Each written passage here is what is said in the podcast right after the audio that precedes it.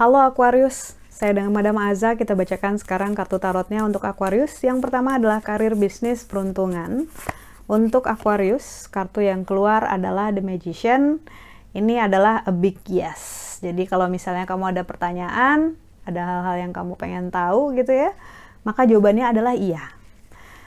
Ketika kartu pesulap keluar, ini menunjukkan manifestasi dari segala energi yang kemarin-kemarin sudah dibuat gitu seorang pesulap mampu membuat penontonnya uh, kagum gitu tanpa sadar bahwa pesulapnya di belakangnya rusuh loh. di belakangnya banyak latihan, banyak kegagalan, banyak upaya gitu ya. Namun ini menunjukkan bahwa nggak ada yang nggak bisa kalau kamu benar-benar ingin. Strong will adalah kata kunci untuk kartu The Magician ini. Karena itu, apa pun yang ingin kamu kejar, apa pun yang ingin kamu impikan, go for it. Karena kamu pasti bisa. Lalu untuk percintaan Aquarius, untuk relationship, kartu yang keluar adalah The Empress. Ketika kartu The Empress keluar, ini menunjukkan permaisuri dengan perut yang hamil besar. Energi baru, suatu hal yang baru. Ini macam-macam ya. Kadang-kadang ada ada klien yang bilang, Madam, ada energi baru dalam kehidupan percintaan saya, dalam hal relasi saya gitu. Ternyata saya dan pasangan adopt kucing liar, Madam kucing pun bisa jadi anggota keluarga ternyata ya.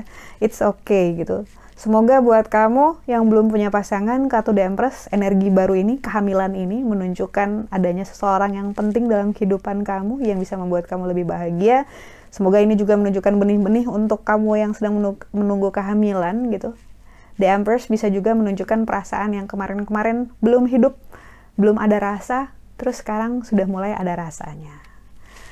Lalu kartu nasihat yang diberikan untuk Aquarius.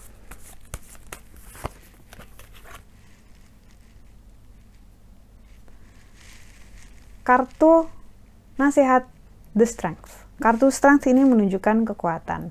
Ketika kartu nasihatnya adalah Strength, ini sebenarnya nunjukin situasi yang kebalikannya, di mana kamu ngerasa nggak cukup kuat, kamu mungkin ngerasa nggak cukup mampu, ataupun nggak cukup layak untuk melakukan atau mendapatkan sesuatu. Perlu saya ingatkan bahwa itu adalah hal yang biasa banget gitu kita lakukan ke diri kita sendiri tanpa sadar itu adalah sabotase, sabotase awal. Ber berpikir bahwa aduh saya nggak pantas dapetin ini, aduh saya nggak pasti nggak akan bisa, ah, emangnya saya layak untuk dapat kerjaan ini gitu, kayaknya di luar deh dari kelayakan saya gitu. Padahal sebenarnya kita bisa. Padahal sebenarnya kita sangat berharga dan karenanya jangan sampai kita menyabotase kebahagiaan kita sendiri dan juga kesuksesan kita kita sendiri gitu.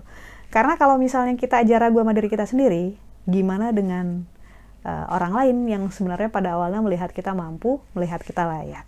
Sekian bacaannya, semoga bermanfaat. Kita doakan hanya yang terbaik saja untukmu. Semoga sehat selalu, panjang umur, kaya raya, bahagia, berkelimpahan, segala hal yang baik dari Tuhan Yang Maha Esa.